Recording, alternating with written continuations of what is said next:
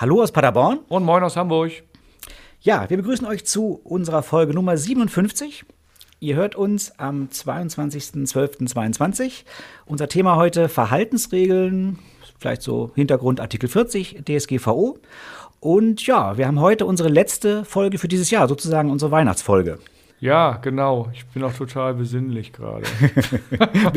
Oder besinnungslos. so, irgendwo dazwischen. genau. Was hört ihr eigentlich? Ja, ihr hört nichts zu verbergen, das Datenschutz Kaffeekränzchen. Haben wir noch gar nicht gesagt. Aber genau, unser großes Thema fehlte ja, noch. Der, der, der Datenschutz-Podcast schlechthin.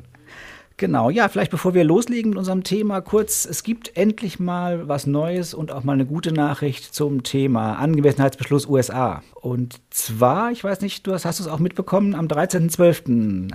Die Kommission leitet Verfahren zur Annahme eines Angemessenheitsbeschlusses für einen sicheren Datenverkehr mit den USA ein. Ja, das konnte man ja fast nicht, nicht mitkriegen. genau.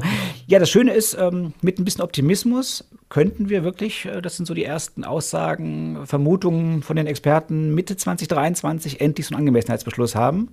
Wobei endlich, ich kenne natürlich die, die Gegenargumente, ähm, dass das alles nicht ausreichend ist, das Sicherheitsniveau, aber zumindest, dass wir Rechtssicherheit hätten, das fände ich persönlich gut. Zumindest für einen gewissen Zeitraum, bis ja, ja, natürlich. Drei Jahre, genau. zwischentritt.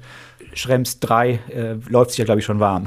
Ja, genau. Ja, also spannend finde ich wirklich, äh, also ich war total überrascht davon, dass tatsächlich ein Verfahren zur Annahme eines Angemessenheitsbeschlusses eingeleitet wurde. Für mich waren wir immer noch im Status, äh, ja, die, die US-Regierung hat jetzt irgendeine Executive Order rausgebracht und jetzt überlegen wir uns mal, wie wir damit umgehen. Und die Aufsichtsbehörden haben sich auch völlig unterschiedlich positioniert. Ähm, also Hamburg anders als, wer war denn das? War das? Äh, Herr Brink war das, ne? Baden-Württemberg, genau. Mhm. Ähm, also relativ konträr auch und äh, da rein platzt die Nachricht, die Kommission denkt drüber nach, wir sind, gleich, wir sind bald durch, so ungefähr. Das ja. fand ich schon sensationell. Ja, zumal es immer hieß, da stehen ja so, so Dinge drin in diesem, äh, in dieser Executive Order auch äh, in den USA, dass da erst bestimmte Gerichte äh, etabliert werden, implementiert werden müssen und solche Dinge, wo es immer hieß, das müssen wir erstmal abwarten, was da passiert. Und ja. jetzt ist man wohl doch schon deutlich weiter. Ja, ich weiß nicht, ob man so weit ist in den USA oder ob die äh, Kommission einfach schon mal parallel arbeitet und wir gegebenenfalls am Ende nachher einen Angemessenheitsbeschluss unter Vorbehalt haben oder unter Voraussetzung haben.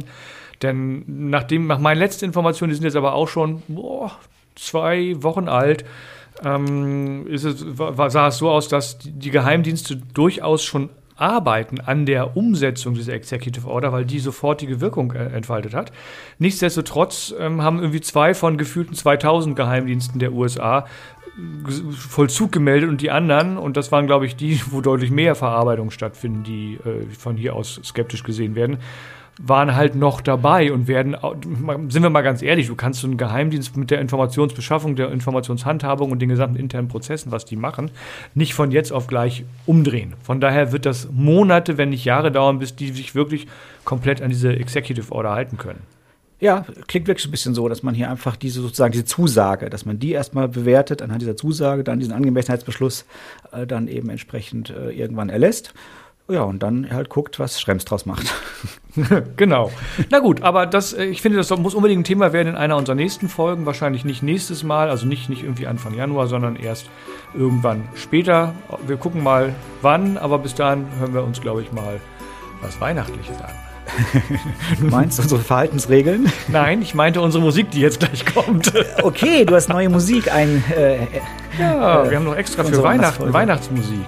Oh, perfekt. Dann ja. das hören. Hallo, die läuft schon die ganze Zeit im Hintergrund. Hörst du das nicht? Jetzt. Ja gut, vielleicht liegt es daran, dass ich sie erst hinterher reinschneiden wollte. Jetzt ist jedenfalls auch gleich schon okay. vorbei. Ja, dann nach dieser wunderschönen Musik wieder zu den profanen Dingen des Lebens, zu unseren Verhaltensregeln nach Artikel 40. Mhm. Ähm, ja, ein Thema, das wir bisher immer ausgespart haben, weil es einfach recht irrelevant war. Es gab einfach schlicht keine Verhaltensregeln. Äh, jetzt gibt es die erste, da gehen wir gleich noch mal drauf ein. Aber vielleicht erst der Sinn der ganzen Geschichte. Geregelt ist das in Artikel 40 und 41. Ähm, vielleicht vorab noch mal, das hat nichts mit Zertifizierungen zu tun. Die gibt's auch noch mal. Das wäre dann Artikel 42, 43. Da gehen wir heute nicht drauf ein, sondern es geht um Verhaltensregeln, ja, vielfach auch Code of Conduct genannt. Das ist ein bisschen das, wo man das eher kennt. Gab es zum Beispiel in der Versicherungswirtschaft mal. Und ähm, ja, die DSGVO ähm, sieht eben explizit solche Verhaltensregeln vor und die Mitgliedstaaten sollen eben fördern, dass solche Verhaltensregeln ja, entwickelt werden und sich eben Unternehmen, Verbände diesen oder Unternehmen äh, diesen Verhaltensregeln dann unterwerfen können. Vielleicht noch mal ganz kurz: Zertifizierung heißt, mir bestätigt jemand, der mich wirklich sehr intensiv überprüft hat, dass ich mich an bestimmte Sachen, äh, an bestimmte Kriterien halte, bestimmte Voraussetzungen erfülle. Verhaltensregeln heißt eher, ich sage, ich halte mich daran und werde mich daran halten. Das kann auch überprüft werden, aber es muss nicht zwingend im Vorfeld überprüft werden. Genau, es ist erstmal eine Selbstverpflichtung. Ich unterwerfe mich selbst diesem, ich nenne es jetzt einfach mal Code of Conduct oder dieser Verhaltensregel. Wir kommen gleich dazu. Es gibt eine, durchaus eine Überwachungsstelle. Das heißt, die kann und muss auch prüfen, aber es ist eben genau, wie du gesagt hast, es gibt nicht diese Zertifizierung im Vorfeld mit dem Siegel, dass ich kriege oder nicht, sondern gerade der Start ist recht einfach. Da unterwerfe ich mich dieser Regel. Ich muss auch bestimmte Unterlagen einreichen, die nachweisen, dass ich da zumindest grob mir mal Gedanken drüber gemacht habe. Äh, aber es ist keine echte Zertifizierung. Schön finde ich, äh, die Staaten fördern äh, diese Verhaltensregeln. Es ist ja nun viereinhalb Jahre nichts passiert. Jetzt ist es endlich soweit und es gibt äh, zumindest einen Standard in der EU, der so eine Verhaltensregel ist und das ist der Trusted Data Processor. Genau, das war auch so ein bisschen der Anlass, weshalb wir uns dieses Thema heute genommen haben. Trusted Data Processor, also eine Verhaltensregel explizit für Auftragsverarbeiter. Das heißt, ähm, eine Verhaltensregel, mit der der sich eben Auftragsverarbeiter unterwerfen können, um dann eben helfen nachzuweisen, dass eben die Verarbeitung des Auftragsverarbeiters im Rahmen der DSGVO und im Rahmen des AV-Vertrages, also der Weisungen des Auftraggebers, äh, stattfindet. Das ist so der Sinn dieser ganzen Geschichte. Und die Frage ist, warum macht man das? Warum unterwirft man sich jetzt noch irgendwelchen Regelungen, wo man doch schon die DSGVO einzuhalten hat und damit teilweise gut zu tun hat? Naja, ganz einfach. Man macht es, weil es natürlich äh, in der DSGVO auch entsprechende Regelungen gibt, dass wenn man sich Verhaltensregeln unterwirft, dass man dann bestimmte Vorteile hat. Genau. Also ich finde es total äh, wirklich eine, eine, gute Idee, das hier auf Auftragsverarbeiter ähm, zu beschränken oder für die eben so eine Verhaltensregel zu machen. Es gab ja vorher nach der alten Rechtslage, vor der DSGVO auch schon mal so eine Zertifizierung, DSZ Audit hieß das damals. Und äh, darauf baut das so ein bisschen auf. Die gleiche Idee steckt dahinter. Und jetzt kennt ja jeder Auftragsverarbeiter, der viele Kunden hat, kennt das Problem, diese Kontrollrechte, die der, Kunde, die der Verantwortliche hat. Der schickt entweder alle Nase lang irgendwelche Fragebögen oder eben noch schlimmer, er kommt auch vor Ort vorbei und läuft da zwei Tage durchs Rechenzentrum und stellt ganz, ganz viele Fragen.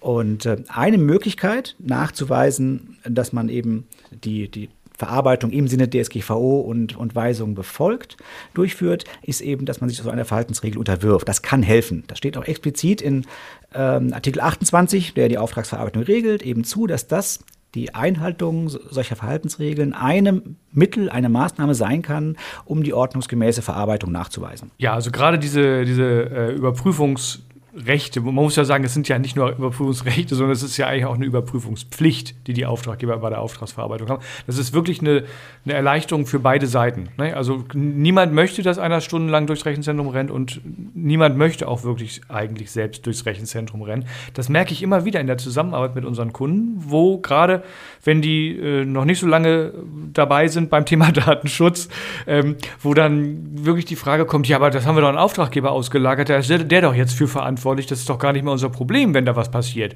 Wo ich sage, doch, Genau das, ist, genau das ist euer Problem. Ihr müsst jetzt nicht nur eure Verarbeitung unter Kontrolle haben, sondern auch die bei euren Auftragsverarbeitern. Und deswegen gibt es genau diese Verpflichtung.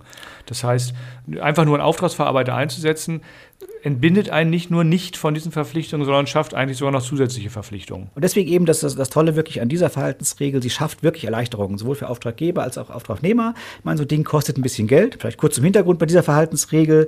Die gehört einem äh, Verein zur Förderung von Verhaltensregeln. Die hat diese Verhaltensregel äh, entwickelt und es gibt eben dann entsprechend nochmal eine Überprüfungsstelle, Überwachungsstelle. Das ist dann meine DSZ GmbH heißt sie. Und äh, naja, all das bedeutet Aufwand, und äh, DSZ Datenschutzzertifizierungs MBH, so heißt sie ganz genau. Und das bedeutet gewissen Aufwand, deswegen kostet es auch Geld. Und äh, letztlich aber, das hat man auch schon bei diesem Vorgänger gesehen, für Auftragsverarbeiter, die wirklich viele Kunden haben und deswegen das Problem haben, dass man eben ständig mit diesen Kontrollen, äh, ja, in diese Kontrollen involviert ist, kann sich das durchaus äh, lohnen, das Ganze. Mhm. Vielleicht zwei Worte zur, zur DSZ.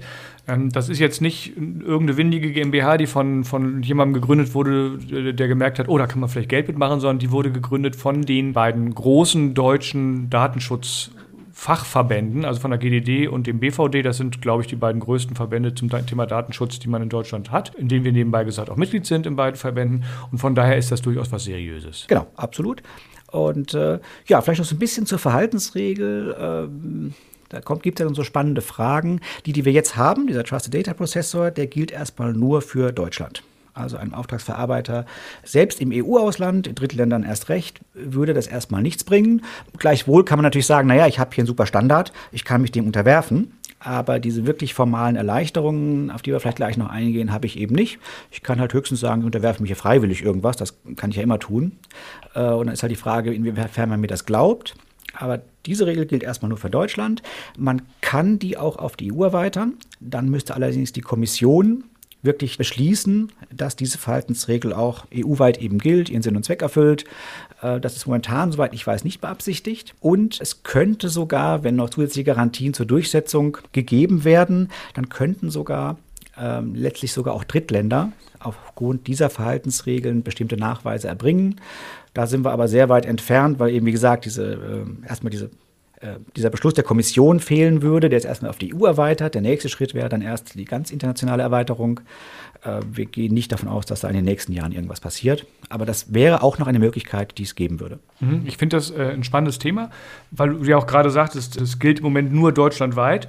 Man muss dazu, also vielleicht zum Verfahren, solche Verhaltensregeln, ich will immer Verhaltensmaßregeln sagen, ich weiß nicht warum. Diese Verhaltensregeln werden durch eine Aufsichtsbehörde letztlich geprüft, genehmigt äh, und dann freigegeben. Und das ist in Deutschland war das in diesem Fall, weil wir haben ja nicht eine Aufsichtsbehörde in Deutschland, sondern ich weiß nicht, gefühlte 100, also mindestens 18, behaupte ich mal, nicht? für jedes Bundesland, für Bayern noch eine zweite dazu und den Bundesbeauftragten. Also dieses Mal war es Baden-Württemberg, die das genehmigt haben. Und damit könnte es theoretisch, dachte ich bisher, äh, bundesweit gelten. Und jetzt hat aber die Aufsicht Hamburg äh, im Gespräch gesagt, ja, nee, also wir haben davon auch aus der Presse erfahren und eigentlich müsste es noch einen Beschluss der DSK geben, damit das Ganze bundesweit wirklich so verbindlich ist, wie es gedacht ist. Ich weiß jetzt nicht, ob das angedacht ist und ob äh, da vielleicht einfach nochmal die, die Aufsichtsbehörden so ein bisschen von rechts nach links ein bisschen sich ärgern wollen.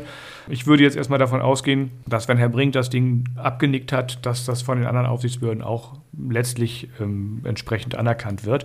Nichtsdestotrotz, es gilt eben nur in Deutschland. Als Ergänzung vielleicht noch, natürlich kann auch ein, das, das für ausländische Auftragsverarbeiter gelten und es kann für die auch nützlich sein, aber nur dann, wenn sie Dienstleistungen für Unternehmen in Deutschland erbringen oder für Verantwortliche in Deutschland. Das heißt, wenn ich genügend Verantwortliche habe, die mich als äh, ausländischen Auftragsverarbeiter beauftragen, dann kann das durchaus irgendwo in der Welt sinnvoll sein, mich diesem Code of Conduct zu unterwerfen. Ja, vielleicht noch so ein paar Worten zu dieser Überwachungsstelle jetzt. Ähm, ja, die überwacht eben erstmal die. Stopp, ich muss korrigieren. Irgendwo in, in der EU mich diesem Code of Conduct zu unterwerfen.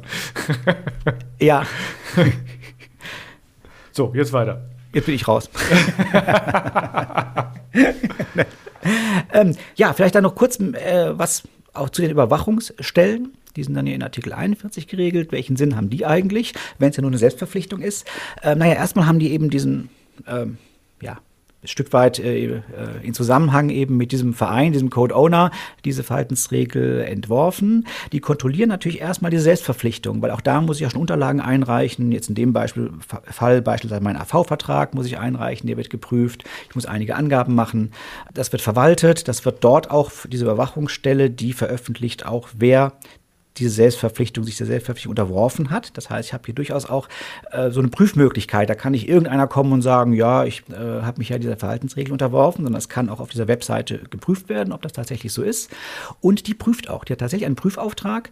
Das ist genau festgelegt auch, wenn man sich dort dieser Verhaltensregel unterwirft, dass, ähm, ich weiß nicht mehr genau, aber irgendwie 10 Prozent aller zertifizierten Unternehmen pro Jahr geprüft werden. Spätestens, ich glaube, alle sieben Jahre ist man garantiert überprüft worden. Also es findet hier schon eine regelmäßige Überprüfung statt. Und äh, ja, letztlich ähm, ist, ist sogar vorgesehen in Artikel 41, dass äh, wenn eine solch eine Verhaltensregel aufgrund eines Fehlverhaltens entzogen wird, dass das sogar an die Aufsichtsbehörde gemeldet werden muss.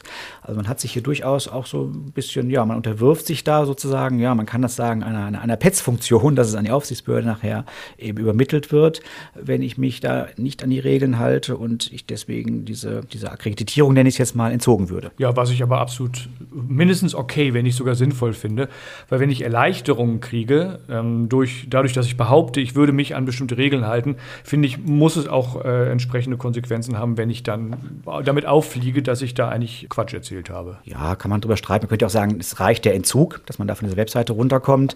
Kann man drüber streiten, aber so ist es eben in der DSGVO definitiv festgelegt. Es muss solch eine, also ich muss mich praktisch diesem Recht unterwerfen. Das steht in diesem Vertrag drin, den ich dort schließe, dass die DSZ eben mich an die Aufseher melden kann, wenn mir diese, diese Verhaltensregel entzogen wird. In der Praxis, glaube ich, kommt das sowieso nicht so oft vor. Wenn ich ja wirklich merke, ich habe Probleme. Die ersten Schritte sind ja erstmal, dass die DSZ dann ja, mich auffordern würde, bestimmte Dinge zu ändern. Und wahrscheinlich würde ich dann, wenn ich dazu keine Lust habe, einfach selber diesen Antrag zurück, zurückziehen, dass ich dort nicht mehr gelistet werde und dass ich es gar nicht so weit kommen lassen würde. Von daher glaube ich, in der Praxis ist das gar nicht so relevant. Aber es gibt die Möglichkeit eben. Apropos Erleichterung. Vielleicht sollten wir über die ganz kurz sprechen, weil also Artikel 40 und damit diese Verhaltensregeln werden ja durchaus äh, quer durch die DSGVO immer wieder erwähnt. Naja, also das geht genau. los in, in, in Artikel 24, in Artikel 28, 32, 35, 46, aber auch bei den Bußgeldern in 83 wird sie erwähnt. Von daher, da gibt es einiges zu erzählen. Wobei das, was wir erzählen können, fast immer das Gleiche ist, ne? nur bezogen auf unterschiedliche Themen. Genau, wir haben es jetzt auf den 28er, weil unsere Verhaltensregel halt sich auf eine Auftragsverarbeitung bezieht. Ähm, aber das haben wir, finden wir genauso in 24 und 32. In den beiden geht es so ein bisschen um die Verantwortlichkeiten, äh, dass ich nachweisen muss, dass ich datenschutzkonform ähm, arbeite, dass ich nachweisen muss, dass ich geeignete technische und organisatorische Maßnahmen ergriffen habe. Und da steht sinngemäß wirklich fast immer der gleiche Satz drin, dass solch eine Verhaltensregel, der ich mir unterworfen habe, eben ähm, helfen kann, ein Aspekt sein kann, äh, diese Dinge, die ich nachweisen muss, eben auch nachzuweisen. Das ist immer recht ähnlich formuliert. Ähm, interessant ist ja 83, wo es um Bußgelder geht, wo explizit drin steht, es gibt ja so bestimmte Kriterien, die herangezogen werden, um die Höhe des Bußgeldes zu bemessen. Und da kann das Folgen einer Verhaltensregel als ein Kriterium gelten, um die Höhe eines Bußgeldes äh, festzulegen. Sprich, habe ich mich daran gehalten und der Fehler ist irgendwie durch Zufall passiert, wird es mir helfen, das Bußgeld zu verringern?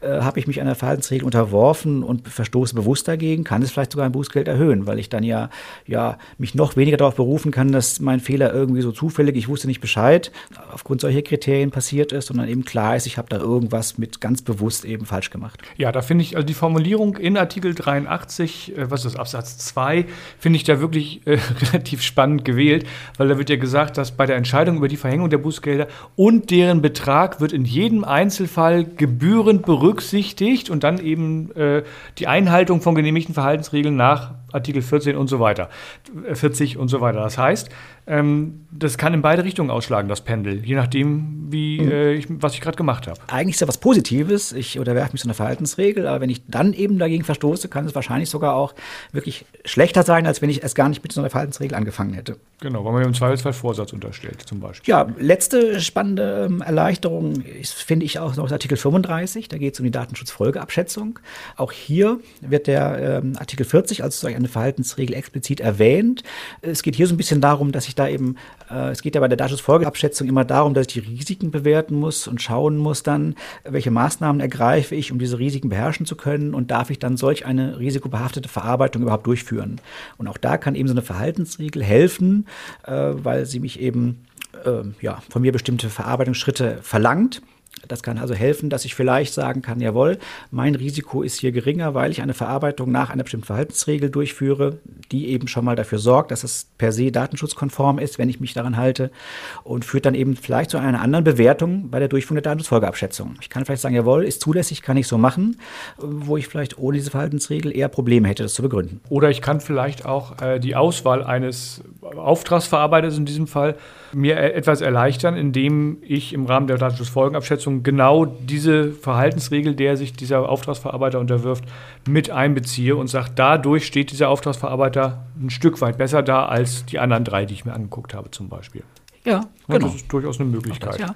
Also abschließend, es klingt erstmal so, Verhaltensregeln, naja, äh, das hat ja gar keine direkte Auswirkung. Zum Beispiel, um nochmal fast den wichtigsten Punkt, den haben wir noch gar nicht angesprochen, äh, das bedeutet nicht, dass die Behörde nicht mehr prüfen darf. Also all das, was ich hier mache, ist völlig unabhängig davon. Wenn die Behörde meint, hier läuft irgendwas falsch, hat sie genau die gleichen Prüfrechte wie vorher. Das ist der erste Eindruck, wenn man das so liest, denkt, naja, was soll mir das denn bringen? Äh, wenn man jetzt ein bisschen genauer drauf schaut, vielleicht auch gerade mit dem Beispiel Auftragsverarbeiter, ist das schon ein mächtiges Mittel und bringt Erleichterungen und es lohnt sich durchaus da ein bisschen Zeit und Geld zu investieren. Sicherlich in vielen Fällen, eben gerade bei Auftragsverarbeitern, die viele Kunden haben, ähm, die sonst immer mit den Kontrollen kämen. Auf einen Punkt, finde ich, müssten wir noch eingehen. Die Frage, die bei uns ab und zu mal hochkommt jetzt ist, ja, wenn ich jetzt so einen Auftragsverarbeiter, der sich entsprechend verpflichtet hat, einsetze, hat das zur Folge, dass ich meine Kontrollverpflichtung, der ich ja sonst unterliege, dass ich die damit erfüllt habe. Und da muss man ganz klar sagen, kommt drauf an. Ja, genau. Also in den, meisten, in den, meisten, Fällen wahrscheinlich eher nicht, aber es erleichtert mir die Kontrollverpflichtung. Genau wie eine, eine bestimmte Art von Zertifizierung, wie eine ISO 27001 oder eine VDS 10000, mir bestimmte Kontrollen ersparen, kann ich mir auch mit solchen Auftragsverarbeitern, die sich einer, einem Code of Conduct unterworfen haben, bestimmte Teile von Kontrollen mit Sicherheit ersparen oder mit hoher Wahrscheinlichkeit ersparen. Andere Teile werde ich wahrscheinlich trotzdem kontrollieren müssen. Und es kommt immer darauf an, was dieser Auftragsverarbeiter an Dienstleistungen erbringt und äh, im Zweifelsfall auch welcher, welchem Code of Conduct er sich unterworfen hat. Bisher gibt es nur diesen einen für Auftragsverarbeiter. Vielleicht kommen ja in der Zukunft weitere dazu, das werden wir sehen. Nichtsdestotrotz, nur weil sich ein Auftragsverarbeiter einem Code of Conduct unterworfen hat, heißt das nicht, dass meine Kontrollverpflichtung einfach damit erfüllt wäre. Nein, genau. Das ist ein Aspekt meiner Kontrolle, den habe ich halt erledigt und jetzt muss ich gucken, vielleicht auch in Abhängigkeit davon, wie sensibel sind eigentlich die Daten, die der verarbeitet. Ähm, also wenn jetzt dieser Auftragsverarbeiter ausschließlich Gesundheitsdaten in großem Umfang verarbeitet, dann wird nur so eine Unterwerfung wahrscheinlich nicht als Kontrolle ausreichen. Bei einem Lettershop würde ich jetzt sagen, ja, warum soll ich den noch weiter prüfen? Ja, genau, so würde ich das aussehen. Und gerade wenn vielleicht auch diese zehnprozentige Stichprobenkontrolle, die durch, den, durch die DSZ gemacht werden muss, gerade erst vor kurzem war. Dann mhm. finde ich, ist es noch ein, noch ein weiteres Argument zu sagen, jetzt muss ich den jetzt nicht zwei Monate später nochmal prüfen, um dieselben Fragen zu stellen. Ja, auch das wäre vielleicht eine gute, äh, an sich eine gute Idee, einfach mal zu sagen, äh, so einem Auftragsverarbeiter, äh, hey, du hast dich doch da unterwerfen, wurdest du schon mal geprüft? Wie war das Prüfergebnis? Das ist im Zweifelsfall für den Auftragsverarbeiter ja auch einfach, weil er einfach das kein zweites Mal machen muss, sondern einfach das Ergebnis nimmt, rausgibt und daran kann man sehen, im Zweifel, also hoffentlich war ja alles gut und dann hat man da einfach seinen Haken, ja, finde ich. Genau im Rahmen der Prüfung. Ich habe alles gesagt, was ich dazu sagen wollte. Hast du noch was? Nee, ich habe schon wieder mehr gesagt, als ich sagen wollte. Wie liegen wir in der Zeit? Du stoppst das doch immer so schön schlecht, mit. Schlecht, ja. Ich sage die Zeit nicht, weil wir schneiden immer noch ganz viele Äs und Ums und Pausen raus. Ja. Deswegen, äh, aber wir sind bei über 20 Minuten. Okay. Ja, dann sollten wir die letzte Folge für dieses Jahr wie immer bei Wetten das mit Zeitüberschreitung. Genau zu Ende bringen. Die Nachrichten verschieben sich um 20 Minuten. genau. Ja, äh, wir wünschen euch tolle Feiertage noch jetzt. Die liegen ja noch, also wahrscheinlich noch vor euch. Wenn ihr uns früh genug hört, wovon wir einfach mal, das erwarten wir schlichtweg. Und einen ganz tollen Start ins neue Jahr. Habt ein bisschen Ruhe. Vielleicht müsst ihr nicht arbeiten zwischen den Feiertagen. Das wäre toll. Wir müssen es nicht.